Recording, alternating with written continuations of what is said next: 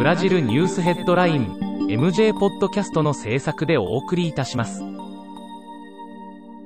ブラジルニュースヘッドラインは、ブラジルの法事紙日経新聞の配信記事を音声で伝えるニュース番組です。ブラジルの社会、政治、経済に関する記事の見出しのみを抜粋してお伝えします。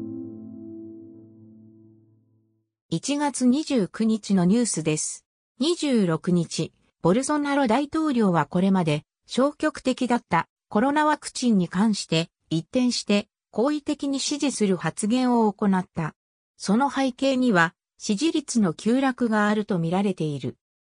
アマゾナス州マナウス市で確認された感染力が強い変異種 P1 への感染者がサンパウロ州でも確認された。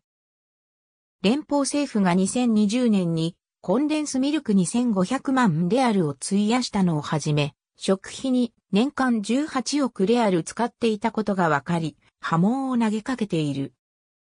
28日、経済省は企業からの強い圧力を受け、コロナ禍における雇用維持策として昨年採用された時短研究プログラムの再実施の検討をはじめ、緊急支援金の復活の可能性も示唆し始めた。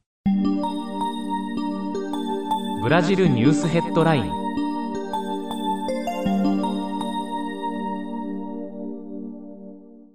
2月1日に行われる下院議長選でマイア下院議長のオスロ氏鍵への支持を約束した政党にボルソナロ大統領が役職などを条件に無本社を引き付けており、ボルソナロ大統領のオスリーラ鍵が優位に立っている。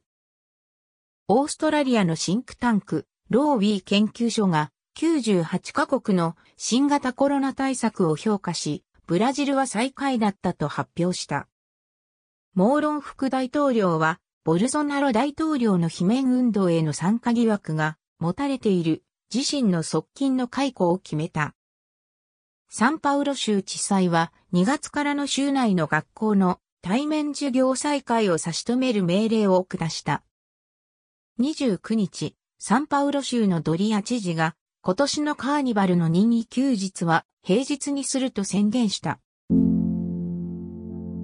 日経新聞サイトでは最新のブラジルニュースを平日毎日配信中。無料のメールマガジン、Twitter、Facebook、Instagram から更新情報をぜひお受け取りください。ブラジルニュースヘッドライン